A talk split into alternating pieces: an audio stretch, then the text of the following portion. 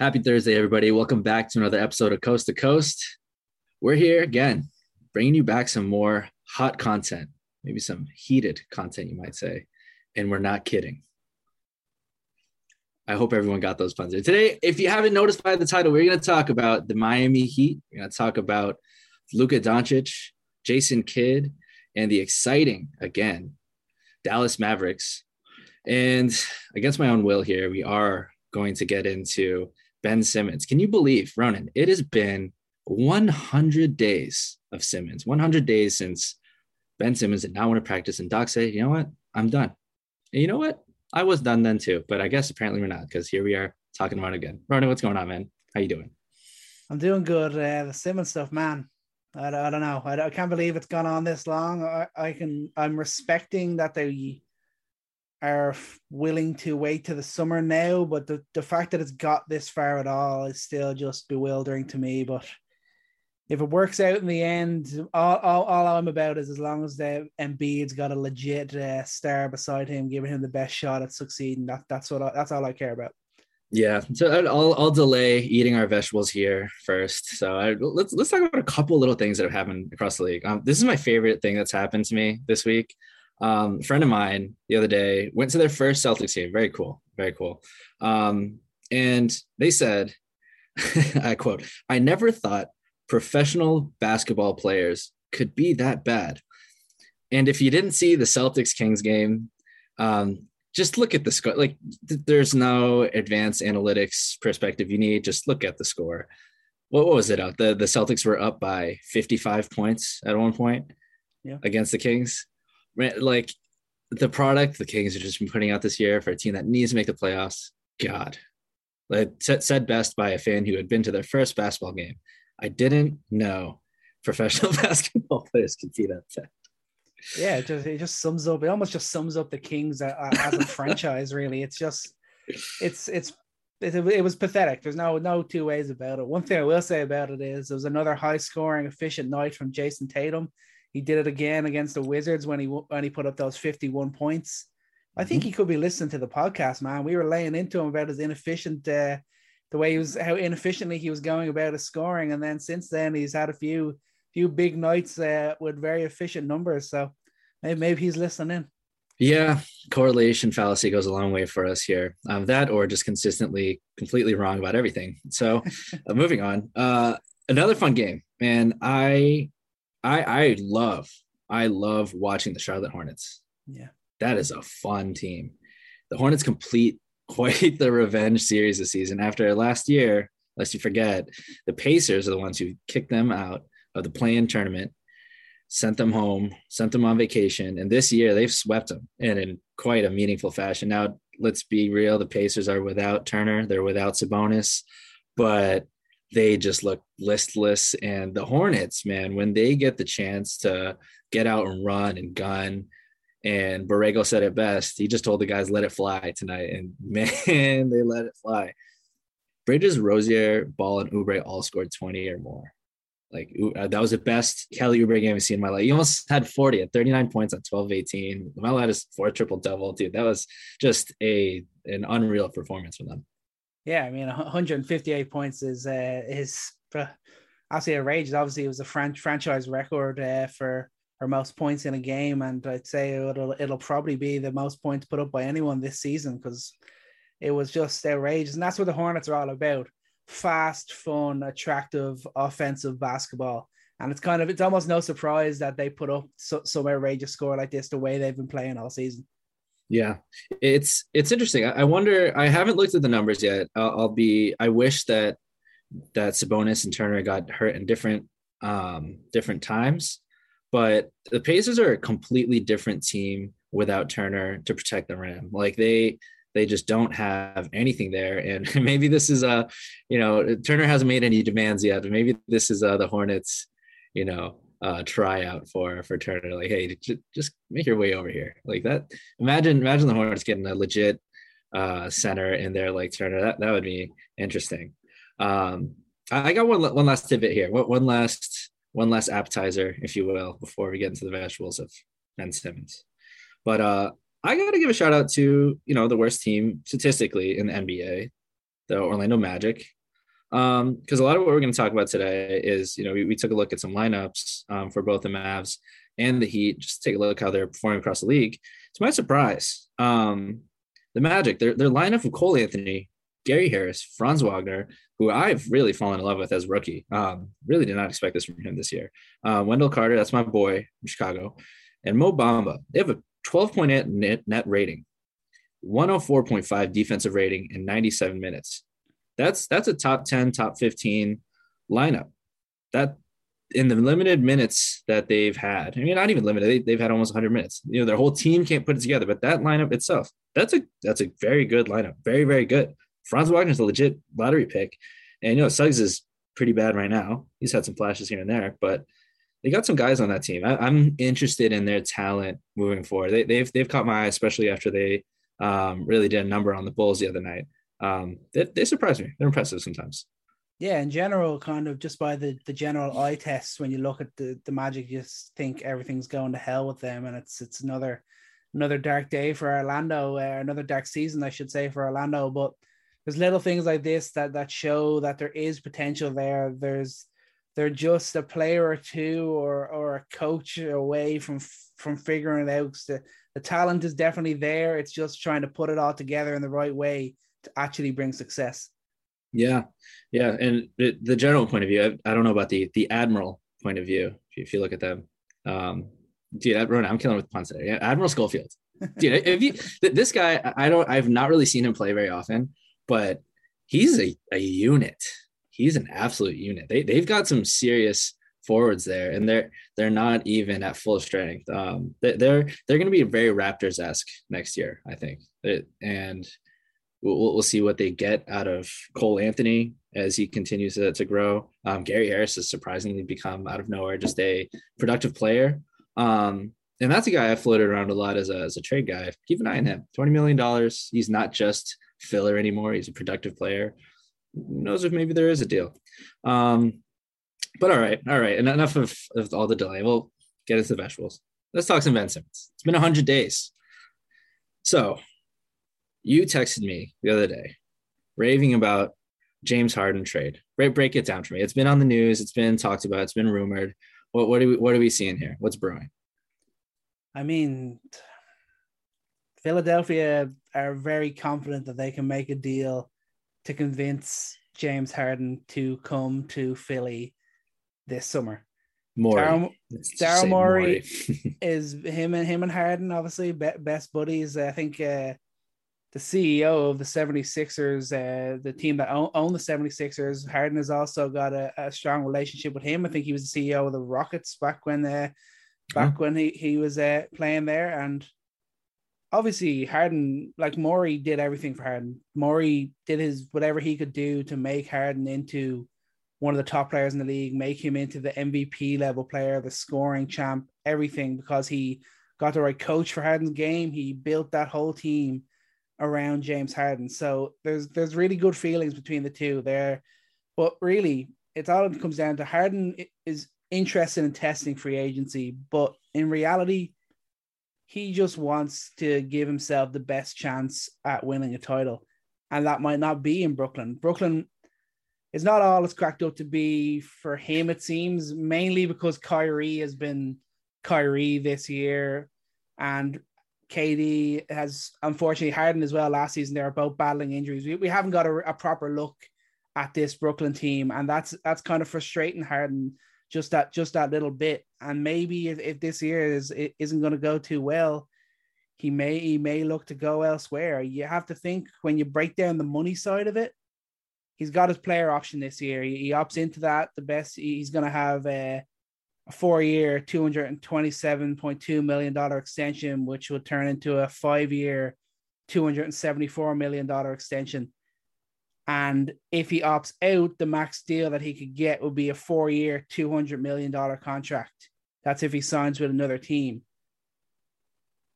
I think it, this is probably going to be the last big contract of James Harden's career, but at the same time, I think he might be willing to to go elsewhere. Even though he's leaving $74 million on the table, he's still got a $200 million contract. And if it's if there's another situation that he has a better shot at winning a title, I think yeah, I think he he really might consider it. Not saying that's definitely in Philly, but it, it's definitely it's definitely on the table here. And Morey thinks he can make it happen. Yeah, I mean, Morey thinks he can make anything happen. We've that's been abundantly clear. Um, and his motivation that it's to make it 100% clear like Philadelphia as an organization is Daryl Morey at this point, and everything that he's doing is surrounded on his obsession with getting James Harden right now. It feels like all the noise is pointing towards him. Um, and you know, you know, there's also been other other offers out there, which I'd love to talk about too. But just, just to focus in on this in particular, um, one thing, the money. I, I, don't think any situation happens where Harden opts out and signs elsewhere because I just don't think he no one's going to just say no to $70 million. I, I think he would stay in, you stay in Brooklyn. There's no situation that's worth losing 70 million and also lines up with a team that's able to clear that cap outright. And, you know, it's, it's already going to be a, a crazy effort for the 76ers to manage to sign and trade for him in the offseason. Um, and, and that, that's a question for me that all, all of these things point to an offseason move. Um, and seems like the 76ers organization is okay with being patient and not pushing for a move that helps them this season. Um, and I, and I guess, you know, that, that makes a little bit more sense to me as opposed to what we discussed earlier. Cause in my head, I, I thought we were talking a imminent like trade deadline move here for Harden to go to the 76ers, Simmons to go to Brooklyn. Um, and immediately that was a non-starter for me. Like I, I don't see them doing that at all you know, it, it doesn't seem like that's a move now, but let's just talk long term. Long term. Simmons is 25, Harden is 32, and signs of decline for Harden, as amazing as he's been. Um, his decline is definitely apparent. I don't think in four years he's going to be nearly the same player, um, as opposed to guys like we've seen like Chris Paul, um, LeBron. I mean, no one's LeBron, but um, Durant's 33. I mean, Ky- Kyrie could pair with Simmons for, for a while. So in terms of longevity, the Nets do stand to gain in the long term here, for sure. Simmons gives them the defensive stalwart that any championship contender is like craving, craving. Like a guy like him, you know, when you got guys like Giannis, you got guys like Tatum, you got guys like Jimmy Butler, Zach LaVine, all these guys who are perimeter stars you got to have a guy like Simmons. He's a cure all on defense. Um, then when you got all these scrappy defenders behind him, like Bembry, Bruce Brown, Kessler Edwards, Claxton in the front court, like they could be a top five defense with Simmons for sure in the long term. I just think short term, you know, and, and this just this year right now, obviously not. And I think nobody's actually pushing for that. I'm realizing it's it's more the off season, but there's also going to be a major retool. It's not just okay, bring Ben Simmons in, now we're good. Like you can't run him on the floor, and this might sound dumb. Like you, you can't use guys like your Bruce Browns. You can't use guys like your DeAndre Bembrys. You can't make guys like Day'Ron Sharpe look awesome. Kessler Edwards look awesome. Can't make those cutting guys, those guys who are great on defense that everything they've done for the Nets this year can't really be done with Ben Simmons on the floor. And I think we've seen that. You have your shooters. I mean, it, it'll look great alongside Patty Mills. Ben Simmons has been a leader and three pointers created with his passing for years. But I mean, I think we have to hone in though, like what does Ben Simmons bring to that team on the floor and from a playmaking perspective? Because we know that on the ball, you know, he's never been that Giannis type. Like we want him to be like that, but he's not been that. And I think the the dream role that people have for him at this point in his career is like a super Draymond role. Off ball, cutting, setting screens, being a smart passer and the role. Like, is that what the Nets want to do? With Durant, because it matters winning it right now. Like Nets win all in. Dude, they they if Harden leaves, dude, like they traded four picks, four and then four pick swaps they, they made a Paul they made a Paul Pierce KG mortgage deal. Losing Harden would be insanity, honestly. And then to end up with Simmons on the other end of that, like they they traded for a championship and they I mean they better get it with Harden. That's the way I see it. Yeah, I think it, will be another another egg on face moment for, for the Brooklyn Nets uh, if if something like this were to happen. Obviously, it's still kind of speculation at the moment. We need to make sure that that's clear. One thing, big thing as well for Philly is they're going to have to clear between 61 and 65 million to add Harden while taking zero back. I, I never like to get into the specifics of money because even when it looks so bleak, I think if teams really want to make a deal happen, they they find a way to work it out. Uh, when, when it comes to the money for the for the most part, so I think something like that probably wouldn't be too much of a stumbling block, but they'd probably have to get the the Nets to agree to probably a Simmons and Tobias Harris sign and trade. That, that's probably a very likely deal that it has to be uh, has to be the two. I think those the 76ers would be sending out picks to another team to absorb Harris. That would most likely be the the machinations of a deal. Is is Harris mm goes somewhere else? They, they absorb his contract. Hell, maybe the Magic uh, take take him back. Uh, maybe the Thunder take him back and get more picks somehow out of this. But it's it would be really really interesting. Let's let's just close our eyes and, and imagine right now James Harden in a pick and roll with Joel Embiid. That that's something. You know, Celtics fans talk all day long about how it will never make a move for Ben Simmons because they're not going to give him Jaylen Brown. They're not going to give Jaylen Brown to the team right next door who's contending with you. Do you really want to unlock pick and roll Joel Embiid? This dude has never, never had a competent, and don't talk to me Tyrese Maxey. He's, he's fine. He's a competent pick and roll player, but they have not had an elite pick and roll guard like James Harden. Joel Embiid has never had the chance just to set a hard pick, roll to the rim, and just get an easy bucket. All his buckets are so tough. That's why his scoring right now. We already mentioned. I mean, everyone's probably already seen at this point. He's scoring more than a point a minute. It's insane, and he's doing it all off of isos, double teams. I mean, dude, the stuff he does as a center is just insane. But to give it to him easy, like Harden would, that would be that would be insane. The the the deal, just from a perspective of what it would do for the 76ers versus what it does for the Nets, the uh, the 76ers win that by a million miles because they unlock a major part of Embiid's game that has never been really unlocked. It's never been touched. That would that would be monumental. That's that's the big thing. That's what you, you don't see like uh Embiid has never had a player even close to Harden, never had a guy like he could play in the pick and roll with like that. And also, Harden's never played with a big guy as dominant as a Joel Embiid. So it would be it'll be great for for both players, and especially the way that Harden's probably going to have to sort of transition his game. I think the way he he wants to, because I think he's been frustrated with the fact that that Kyrie Irving isn't there to take a bit of the scoring burden off him. I think he's happy kind of being the table setter more, more so that, than the scorer at this moment, but he's not really able to fully commit to that because of Kyrie only playing uh, road games, KD's injury now. But I think that's something that would definitely uh, benefit uh, the 76ers even more so. And that's just that's all I want to see. I don't care where Ben Simmons goes. I just want Joel Embiid to have an able star alongside him that gives him the best shot at competing as a 76er. The guy's in his prime. The guy is absolutely unbelievable, dominant now. And that's probably given the, the 76ers a bit more of a cushion to not have to make a deal before the trade deadline. Just his absolute dominations at the moment.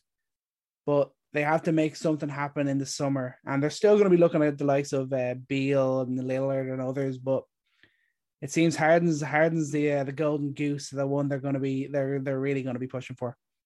Yeah, um, and I'll just mention this before I move on. I I really I, I don't think we're going to see a trade. I, I don't. I, think it's going to happen in the summer. It's true. Um, but you see it from a Embiid perspective. I'm seeing it from a Simmons perspective, and I I still really want to see him in a really good place and I, I still love the idea of him going to the Hawks. I, mm-hmm. I, the more I think about it, the more you see it. Um, if the Hawks are willing to give up picks and John Collins and I don't know where the pressure mounts from, but it, if if the 76ers, if they're really starting to get more pressure to make a deal happen, if Morey needs to make a deal happen, you can't wait till the summer. Um, John Collins would be great. I mean, he would be a great fit there in in Philly. I think he'd be better than Harris um, with with what he does getting to the rim. I just want to see Trae Young and Ben Simmons. Like that would be the the yin and yang of the NBA in the same way. And it's not the same, the similar, similar way that you see with the Warriors.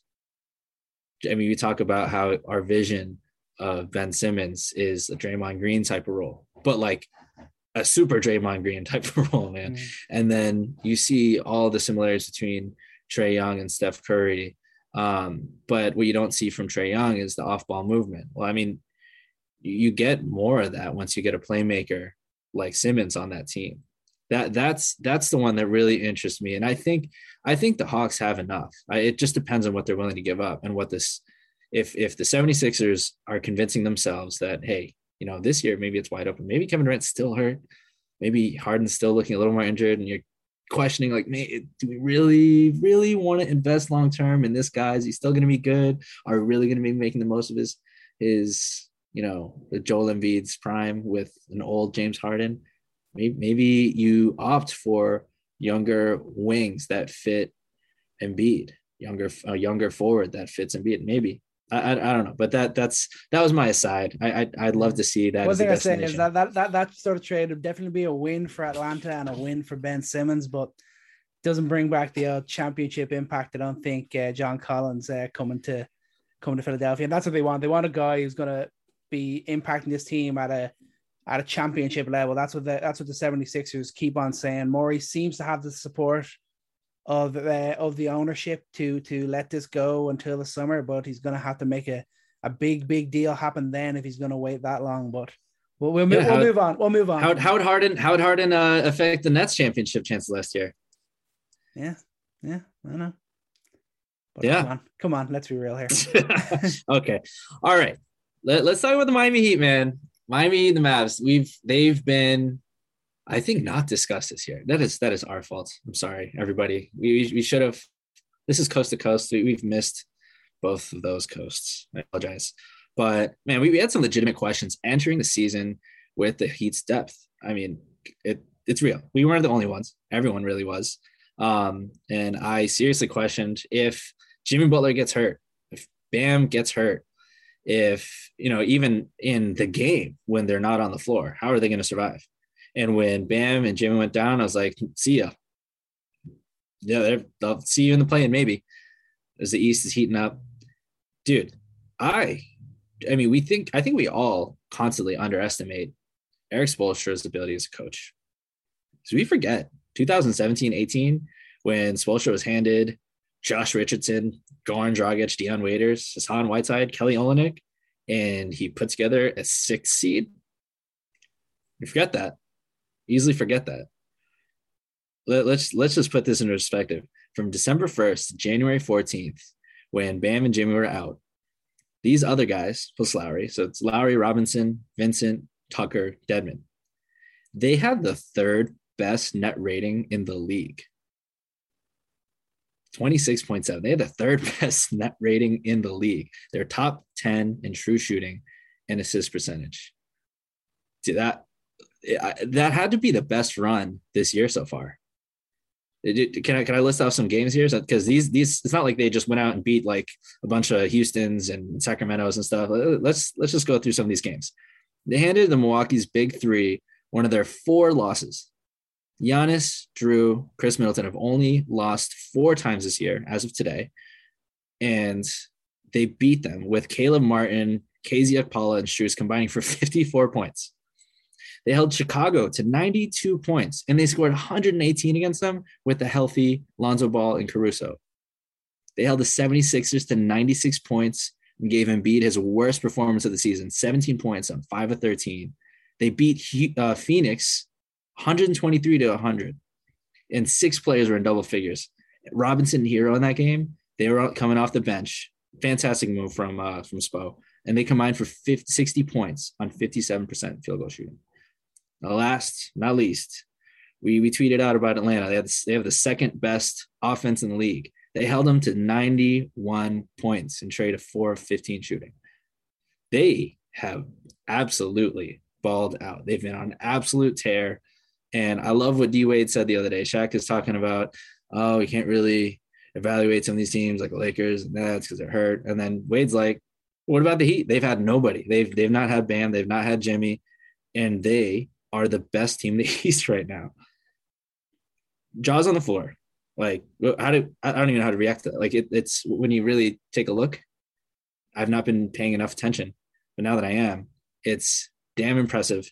And all I gotta say is, we'll see what happens the rest of the season. But Erik Spoelstra to me right now is coach of the year, hands down yeah, you, you forget what a what a talented coach he is, but we almost we almost shouldn't be surprised at this stage. I mean, the Miami Heat. This is just going to be a quick quick little history lesson. The Miami Heat are are, in my opinion, the best the best run franchise in the NBA. The continued success that they've had since coming into the league has just been amazing.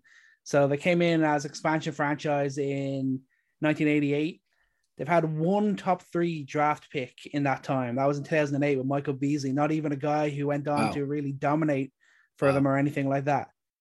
In that during that time, they've had 22 playoff appearances in 33 seasons. That's included wow. three championships, six six finals appearances overall. They've had 14 division titles, 14 top four finishes, just 10 losing seasons since since coming into the NBA and they've still had the likes of they've had LeBron there winning MVPs, Alonzo Mourning winning Defensive Player of the Year. Pat Riley came in as a coach first, got Coach of the Year. The only reason that Heat team got stopped, uh, that that dude called Michael Jordan or something like that. I think he he put an end to that. Then he goes upstairs. He gets Executive of the Year 2011. This guy has just been unbelievable. He, he was plucked out of nowhere as well. And then they get a guy like Spoelstra, who started in the video room, worked his way up. That just shows that the guy, these, the Miami Heat, their whole organization is just about hard work, putting that effort in, and just getting the right people in the right places. So we shouldn't be surprised that they're having success, despite the fact that Jimmy Butler has missed 18 games, Bam has missed 25 games, even Lowry and Herro both miss, missed nine games each. And yet this team is still 31 and 17 and sitting atop of the Eastern Conference. It's it's it's just it's it's so so impressive. And you mentioned uh, Co- Coach Spoelstra for for Coach of the Year. I mean, you look at them, the stats: third in offensive rating, seventh in defensive rating, and they have the fifth best net rating at plus four point nine. This team is, is is always such a competitor, and they always do it the right way with with kind of that, that little bit of everything and and their main man Jimmy Butler just epitomizes all, all of that yeah uh, yeah I I, I want to go more in, into this uh into what they're doing this season and all their guys here uh you mentioned uh, their standings there another interesting thing here um they're fifth in scoring margin fifth in the league um so they are pretty healthily killing teams every night and I their defense. It surprised me their defensive rating wasn't higher um, because they the injuries have made the for, for, for yeah for sure. Uh, but they have a mediocre volume in scoring. They're, they're 15th in points per game. They just have an ability to stifle teams because they aren't really outscoring you like crazy, but they are just holding you to nothing. That's what gives them the the fifth highest scoring margin. Um, but when, when we look at their success, you know, maybe you're like, okay, Kyle Lowry's there. He's he's probably balling out, right? That's that's probably what it is. Kyle Lowry is having his worst scoring season in a decade, only scoring 13.4 points per game, and he's shooting 32.7% from three. Um, I'll still give him credit at at his age and his loss of you know maybe he hasn't lost his athleticism, but feels like it. He's still lethal again. About he's shooting 65% in the paint. I mean, that's and he's facilitating an elite level. He's second to CP3 right now in uh, assist ratio. Um, but it's not him. And you know, all right, maybe Duncan Robinson is just like shooting the lights out now. Maybe all of a sudden, like we're not noticing. Uh, no, still having a down year. He's only shooting 36.6% from three on same volume.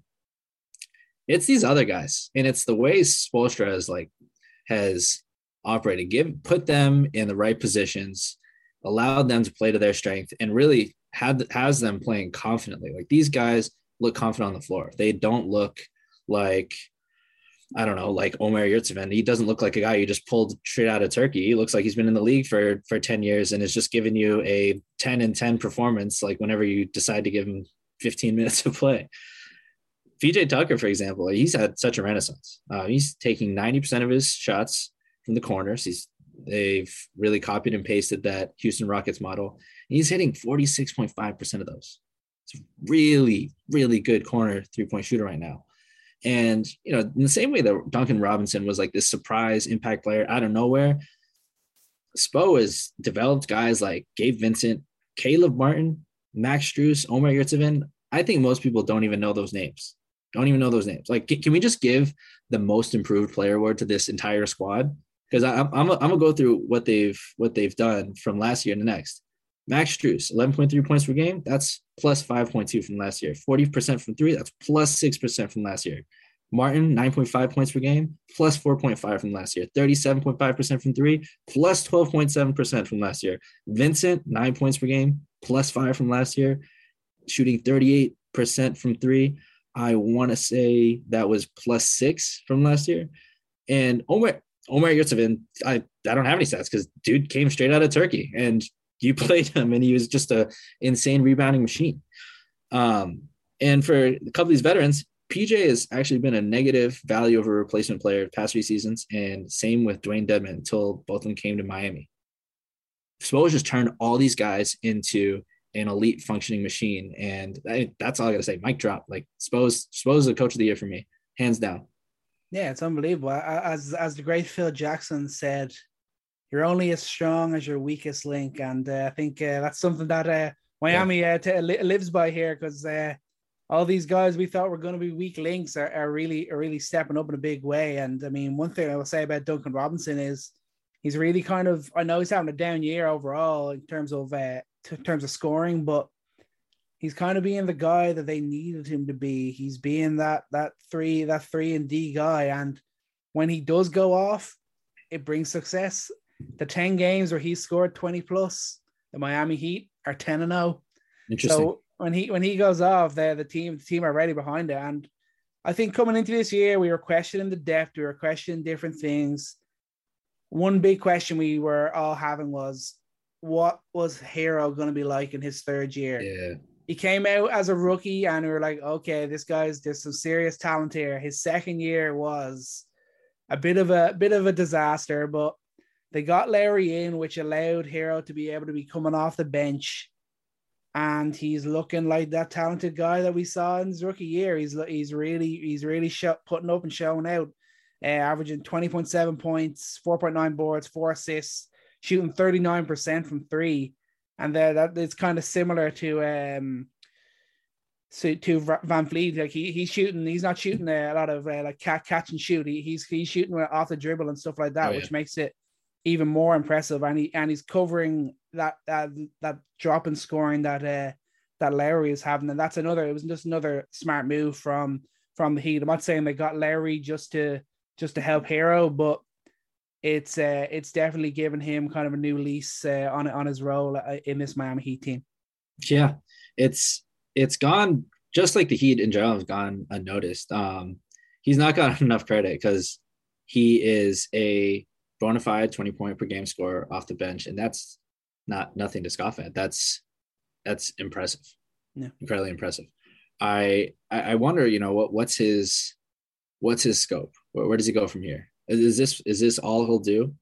Um is, is he just going to be a a bench microwave scorer type of guy?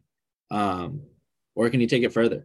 You know, he, he's really honed in on being an efficient scorer um, his true shooting has gone up um, from his rookie year to his sophomore year, and it's pretty much stayed the same despite his usage going up tremendously. Mm-hmm. Um, just giving him more touches has led to the Heat getting more offense, and that's something that they've really, really needed without uh, Bam and Jimmy there. But with Bam and Jimmy there healthy, and maybe with Kyle Lowry on the decline over the next few years, um, I wonder if if he has another gear to get into to be more of a playmaker because as a scorer, man, he's proven it. I think he's proven it. You know, he can he had a down year last year, and we talked about it. How that sophomore year is tough. You got figured out your your uh, rookie year. Teams know who you are. Teams know what you're gonna do, and he's proven that he's got more of a game this year. He's got a more complete scoring package. But yeah, it's it's been exciting to see him be developed, and he's not gotten enough uh, not good enough noise for most improved. You know, he won't. I don't think he'll win it, given how how competitive it is this year. But he certainly is deserving of votes for it. Yeah, hundred percent. He's he's definitely got to be in the conversation. And in terms of his what kind of his uh, his scope is, I, I would have to think that the the hope in Miami is that by the time Larry is uh, probably uh, retiring, I think what, what did they get Larry for? Was it two or three, two, three years? Three sixty. Yeah. So I guess 60. they have to hope that by the time Lowry's on the out, Herro is then in the position to really take over and be be the new uh, be the new playmaker scoring guard, maybe the similar to D Wade, you know. Hmm, let's let's not go crazy here, Ronnie. All right. Um, we, we said we talked about their best lineup: Lowry, Robinson, Butler, PJ Tucker, Adebayo. is a crazy number. Their defensive rating is 96.5. Offensive rating 105.1. Good. Okay. But their defensive rating, that's that's disgusting. Mm. That is that is unholy. And when you look at that lineup, you look how they've performed uh, over the course of the year. This isn't a lot of hypothetical. We can we can make these statements. Is this the most complete two-way starting lineup in the playoffs? Maybe. You have to think about it. You have to think about it. Um, they, they have three sources of playmaking Lowry, Butler, Adebayo. They have an elite. I mean, I, I will call PJ Tucker an elite corner shooter. He is. Facts. They have mid range scoring galore. They have defense at every position. They can switch anything if they want. They can play any defensive scheme they want against anybody. Um, complained about size. Well, look, look at how Embiid has done. Look at how Giannis has done. They've defended them pretty damn well. And now what they've done over this past month is proven, hey, we've got depth. We've got elite depth. So they've got elite depth. They've got a complete lineup, starting lineup that you can't really game for on the uh, on the defensive end. Why are they not the favorite to come out of the East?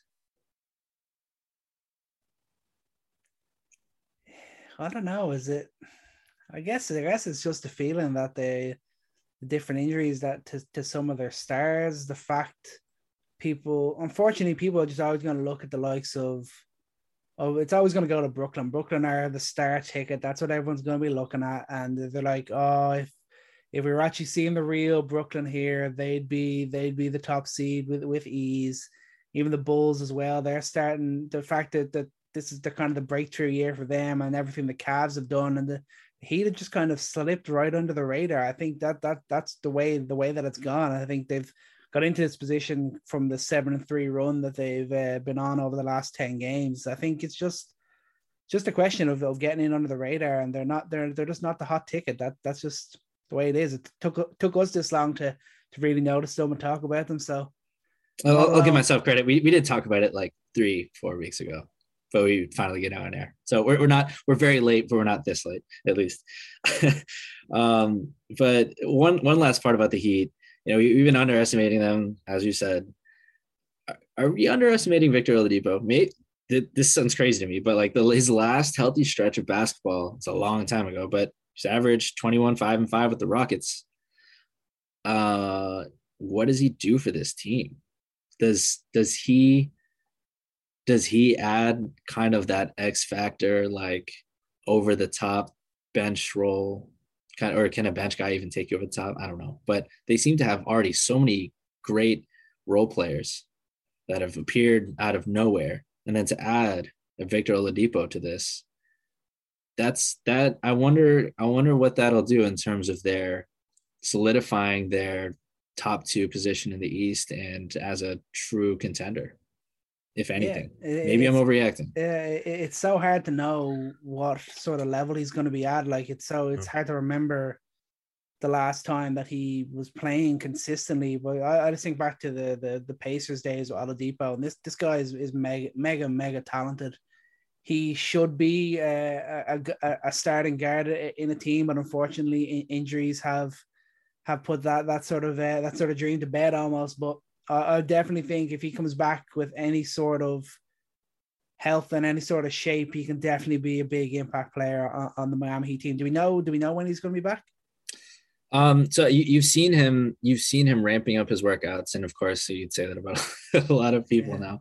But but to to see the the Heat press put out some noise about him, you know, signals that a return is possible uh, in the next coming months.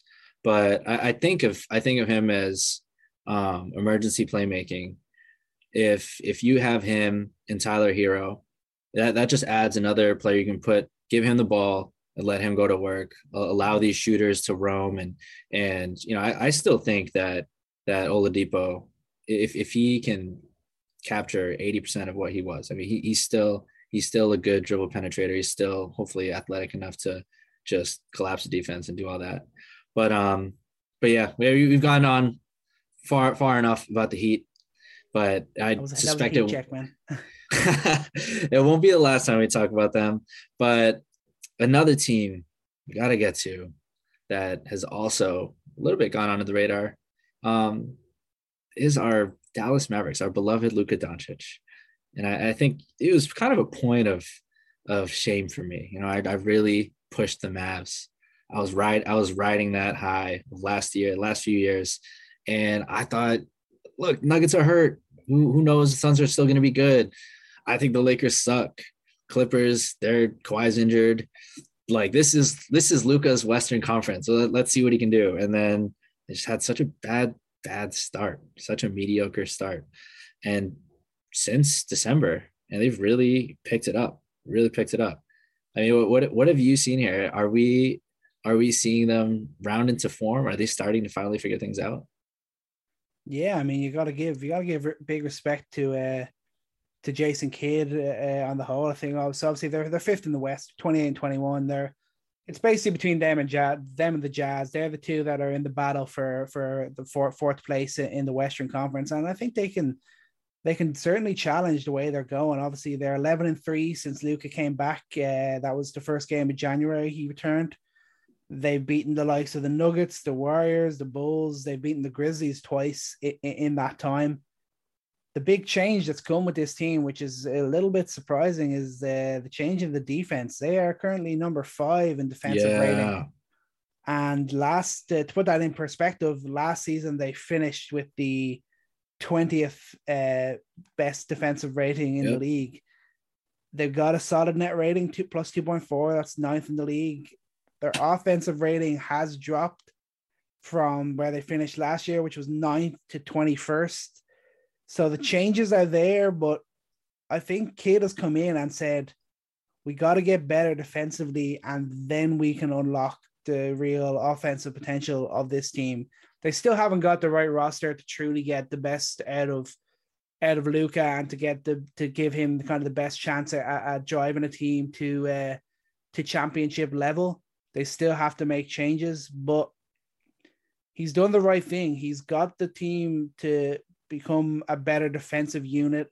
He's even got Luka playing some defense, which is uh, which is pretty big for him. When, not, when, he's not heaving, when he's not like huffing yeah, and puffing. Like, when, when, I'm not saying he's going to be on any all defensive teams anytime soon, but he's playing. He's, yeah. he's actually playing some defense, and that that's actually big for him considering what he's uh, what he's been like uh, the last the last few years. But it's um it's an interesting change and one that you didn't see coming because I think what everyone was saying was Kidd was like the offensive spark uh, as an assistant in LA, but now he's come into this Dallas team and he's made it all about defense. So uh, respect to Jason Kidd. He, he he's done he's done the smart thing for this Dallas team. They're not in any rush to really be a contender. It's been a disappointing year for Luka probably overall. I think we were expecting him to really take over, be right up there in the MVP race. He's not quite there. He's still having a big year, but definitely respect got to go to Jason Kidd. Yeah. Um, man, I mean, they, they weren't, they weren't kidding. And they're talking about getting better on defense. Can't end on Sorry, I had, I had to. but you, you mentioned it there. You already you already covered the defense, um, but the passing too. You know that the offensive rating has gone down, and you know you have the ninth best offensive rating when you give the ball to Luka and you let him run 100 pick and rolls until he finds open man because he will, he will. Um, so that's really like that's that's the ninth best with just giving it to Luka. But I think the bigger question was how do you form a championship team with Luka? And I think the realization was, you know, you can't. And the same thing with James Harden. You can't just have everything run through Luka because what do you do without him? And they've done a lot better. Um, J- Jalen Brunson has had a great year. You've really seen them empower him as a secondary playmaker. Um, you've seen how much better they are, more fluid and engaged um, passing the ball. And, and, this is a huge thing on court. You know, players are more engaged when they're touching the ball. When they are getting touches on offense, you know, they, they're more willing to engage defensively. And I think that's that's probably a big part too. That, that's that's a player's coach approach, maybe. You know, that instead of instead of just funneling everything into this Luka machine, I think Jason Kidd realizes, you know, as a player, you need to be engaged on both ends of the ball. Like it, mm-hmm. a lot of guys are not gonna, you know, care to, you know, lock down defensively if they're not even gonna touch the ball. And then get night in, night out, you're just relying on Luka hitting a million step back threes and running a million pick and rolls. And what they did is last year they were 23rd passes made, 25th in assists. This year, they're 10th in passes made, sixth in assists. So they still have a lot of things running through Luka, which you have to have. I mean, it's great, but that's no minor improvement. You can see it on the floor. You can see how much more the ball moves around. It's a lot more fluid, and teams have to worry about more than just shutting down Luka. They have to worry about um, Brunson. They have to worry about THJ. They got to wor- worry about even. I think Powell has been good this year. They've, yeah. they've had they've had the best lineup here with Luka Brunson, um, THJ, Dorian Finney Smith, and Powell. And they have a 12.3 net rating, 62% true shooting. That's fantastic. Mm. And it's a shame. It's an absolute shame that um, Tim Hardaway Jr. is going to, he's probably going to be out for the rest of the season. He broke his, uh, pinky toe, his metatarsal, yeah. uh, which is actually the same bone that Zion injured. And look how long it's taking him. Um, obviously, divide that by two for someone of, of normal basketball body stature. But it, it, seems like they might have lost him for the, the rest of the season potentially. Um, but I, I think what, what, what I'm getting at though is this doesn't seem to me like a year where they're contending necessarily, but it's it's a new chapter and an evolution of what a good Luka Doncic team will be like. But I, I think I love the fact that it's you know it's coming from the development of Jason Kidd as a head coach. Yeah. we had legitimate concerns about him in the beginning of the year. I, I I will not take back the fact that, you know, character off the floor is is, is maligned, and maybe that's unfair. Who knows? Um, and the stories about him in the locker room for the Bucks, maybe that's just old news. Because big picture is is the things he's saying. He's saying the right things. And one thing I really liked, um, he had a great quote before the recent Raptors game. They were talking about their last game against uh, OKC when they were dealing with a zero to 17 run. And he said, big picture, I'm paraphrasing, big picture is about having all the answers for the playoffs. There's got to be growth. Earlier in the year, there would have been a meltdown, and that shows growth. And what he did there is he put Josh Green instead of Porzingis. Rick Carlisle would have ran right through Porzingis, would not have put the rookie, uh, is Josh Green. I'm forgetting now. He's uh no, he's uh this is his second year. Josh Green is yeah, it's sec- second his second year. year. Yeah. Um, which is important. You know, number one, they've in Josh Green. I want to get to him here now. Um, is a name maybe not a lot of people know, and that's a problem. He's their only young talent. He's gotten more run here. Jason Kidd has tested him, and he's trying to get more out of these guys. Jason Kidd is trying to develop these guys, and that's something that he's not known for. And it's really important here because if Josh Green's emergence as a solid player, as, as a young solid player, is real, that does a lot for the Mavs here. And he's shown flashes as a cutter and a passer and now scoring. It's incredibly important for a couple of reasons. Right now, the Mavs have zero draft capital. They cannot trade a pick until 2025. and they they don't have any other assets. Like Brunson right now, he's too good to trade, I think, and everyone else is you know meh, solid, okay. Um, but Green, if he plays his way into the likes of a intriguing young good player who another team can convince himself will get better, you know, or maybe he's a replacement to Jalen, that, that just gives the Mavs more options because really without a guy like him playing well, they don't have a lot of room to make any moves at all. Yeah, they're they're in a they're in a bit of a difficult spot there, and I think this is kind of the, the year. I think Kidd is really accepting that they're they're kind of they're kind of stuck with Porzingis. It's, it's kind of that that yeah. sort of situation. It, it was it was right for them to take the, the the shot when they did. Unfortunately, it has not worked out, and now they're just uh, they're a little bit kind of stuck with him he can still produce slightly, but he's not doing anything close to what they they they had an idea when he uh when he was when he was originally brought in. So yeah, it's it's it's a tough one for Dallas. I feel like when they get to the playoffs this year, they're probably they're still going to be relying on on on huge uh, performances from Luka to to to really uh, make an impact uh, in the postseason. But at the same time, they won't have to go up. I don't think they'll have to to face a, a Kawhi, Paul George Clippers team this year. So uh, maybe a shame. Maybe, maybe, they got a shot of uh, of uh, of getting through uh, getting through at least the first round. Uh, it, would be it, it's going to be interesting for um, teams like the Grizzlies, teams like the Mavs, because you know ultimately maybe they they end up facing a first round matchup with the likes of Jokic or LeBron. Um, the latter of which would not be a fun first round matchup. But I mean, we did say that last year at the Suns and see what happened. Um, I, want to talk about Luka real quick. Um, is his athleticism an issue? Is his lack of conditioning an issue? Do you think? I still feel that it, it is a bit of an issue, but at the same time, I've probably exaggerated it at times when I when I've been speaking about it, but there's still he he could still definitely put in that that little bit more work to, to be to be a little bit fitter, a, a, a little bit stronger, and, and a little bit more able to to give it everything while he's on the floor on both ends. Yeah, all I can think about when I when I ask that question is the meme of him over the summer smoking a hookah and laughing. It's just double chin just all over the place. and then, oh, of course, Celtics fans are. I, I, don't even know where that comes from. Just whenever Luka gets invoked, Celtics fans just appear out of nowhere to to post Jayson Tatum. Um, and I'm getting on a tangent here. I, I don't know why, but let me ask you a question, a follow up question to that. How many dunks does Luka have this season? Do you know? No idea. If you had to guess, how many dunks did you say?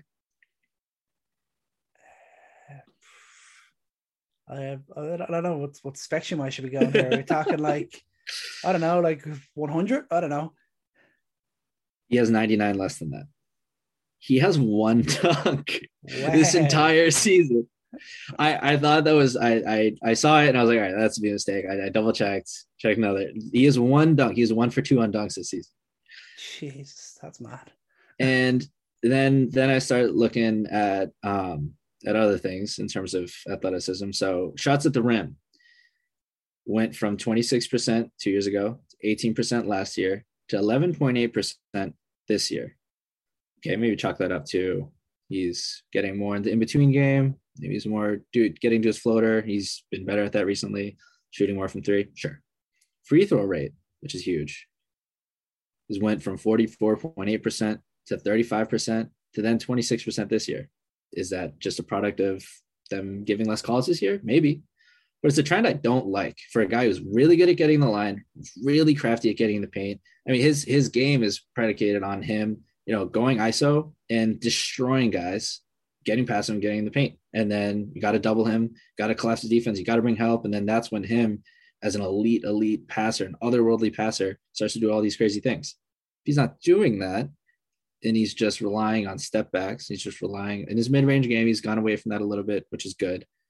If he's not doing that, is is his elite offense kind of muted a bit? is that when he goes from a 30 point per game score to 25 point per game score, which he's doing right now. Um, I, I, I think my answer to that is Luka's athleticism an issue. 100%. Mm. You kind of see it. I, is he's never had the craziest first step, but his ability to be at least an average athlete with his craftiness, with his ability to predict what people are going to do, was how he was just cooking everybody. And you don't 100% see that as much anymore. Yeah, yeah. There's different things. Obviously, uh, the Olympics and different stuff. They were kind of the reasons that they're given for why we've seen we've kind of really noticed it this year. And I think they got buffets at the Olympics. Like, what, yeah, shouldn't yeah, he be in more shape if yeah, he was know, playing in the Olympics? I mean, you're just it, it, that's going to come down. I think the franchise has got to have got to get around him and do do it in the right way. You can't just say, okay, get in shape or or you're or you're or you're gone or something stupid like that. But if this guy wants to to really exercise his max his max potential which is uh, I don't know, crazy sky high. They gotta they gotta find a way to get it through to him. But yeah, he's gonna have to just wait for those few weeks in the in the summertime or that where where he's eating his cheeseburgers and, and different things like that. He's got to be in better shape when the basketball season is on. I know it's tough. It's it's a, uh, it's, it's a long all season, but if he is going to be the player that he is capable of being, that's what that's what he's got to do. Yeah. But what, do they eat cheeseburgers in Slovenia? Like, what, what's what's a Slovenian specialty? Like, we, we yeah, we're, researching too many things and not knowing what Slovenian cuisine. Yeah, I don't, I don't know if it's a Slovenian stuff. I think it's coming to America and uh, eating that, that barbecue, that Dallas that, barbecue. That American uh, food, I think is uh, I think it's what's doing him in. Listen, man, if I was in the South, I, I my not that I have athleticism, but if, if I had any, it would be gone. Man, I, I love me some barbecue. If, if you, if you ever make your way out here to uh to to America. Right, we, we got to get get ourselves some uh, barbecue. Meet you yeah, up in Dallas. I, I can do that. um, I'll I'll finish with this question. Um, in in light of the the trade season we're in right now, with you know Tim Hardaway Jr. injured, and Jalen Brunson playing so well, Dorian Finney-Smith um, playing much better right now.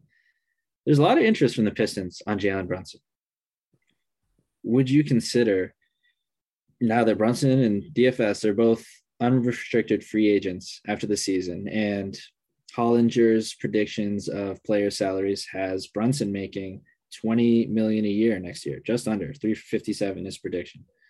Would you trade Brunson and Dory Finney Smith for Jerami Grant?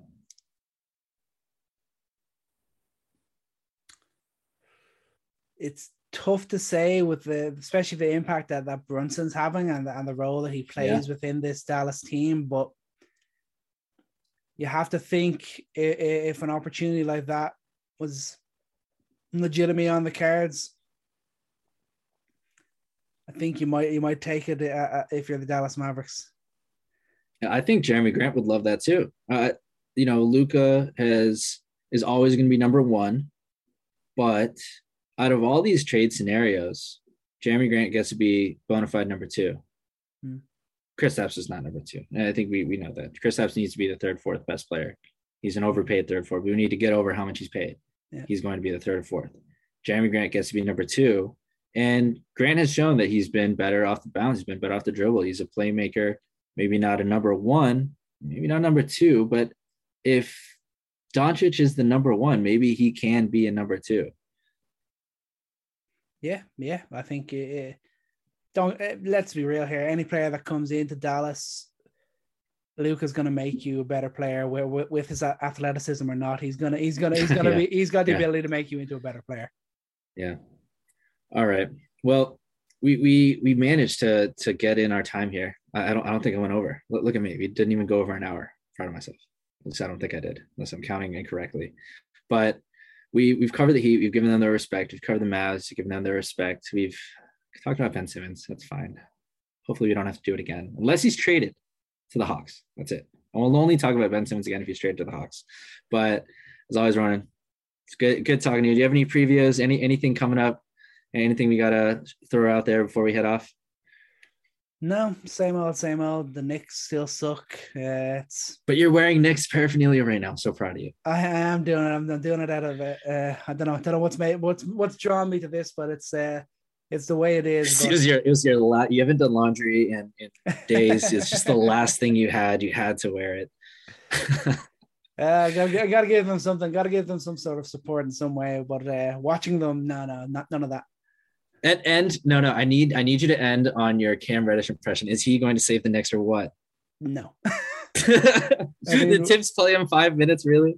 Uh, the first the first game he played was was five minutes. Uh, then he didn't play the game after that, and then he got. I'm not sure how many minutes he got last night. I wasn't watching anyways.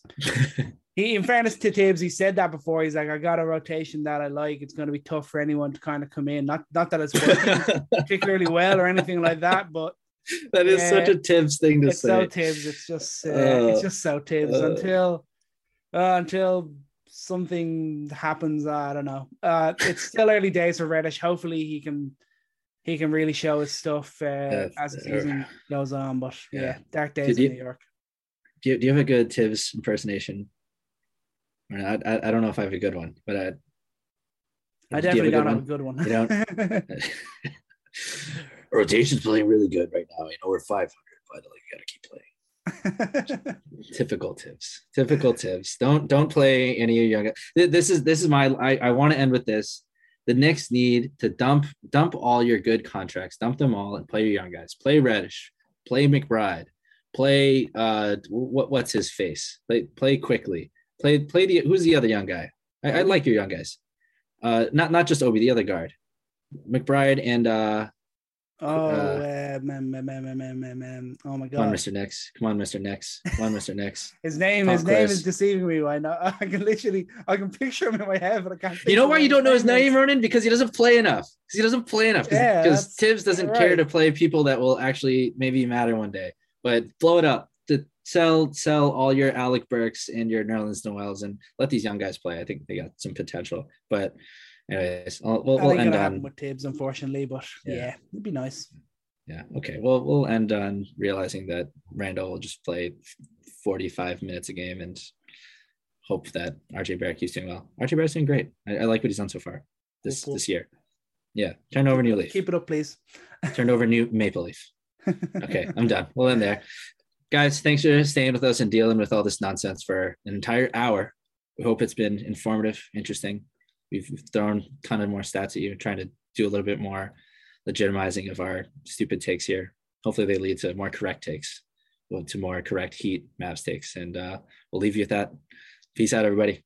Remember, we're always right. No, we're not.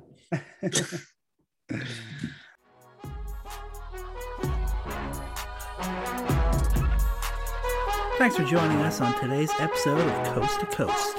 Don't forget to hit us up on Instagram and Twitter at Coast to Coast NBA Podcast to hear your takes discussed right here on the show.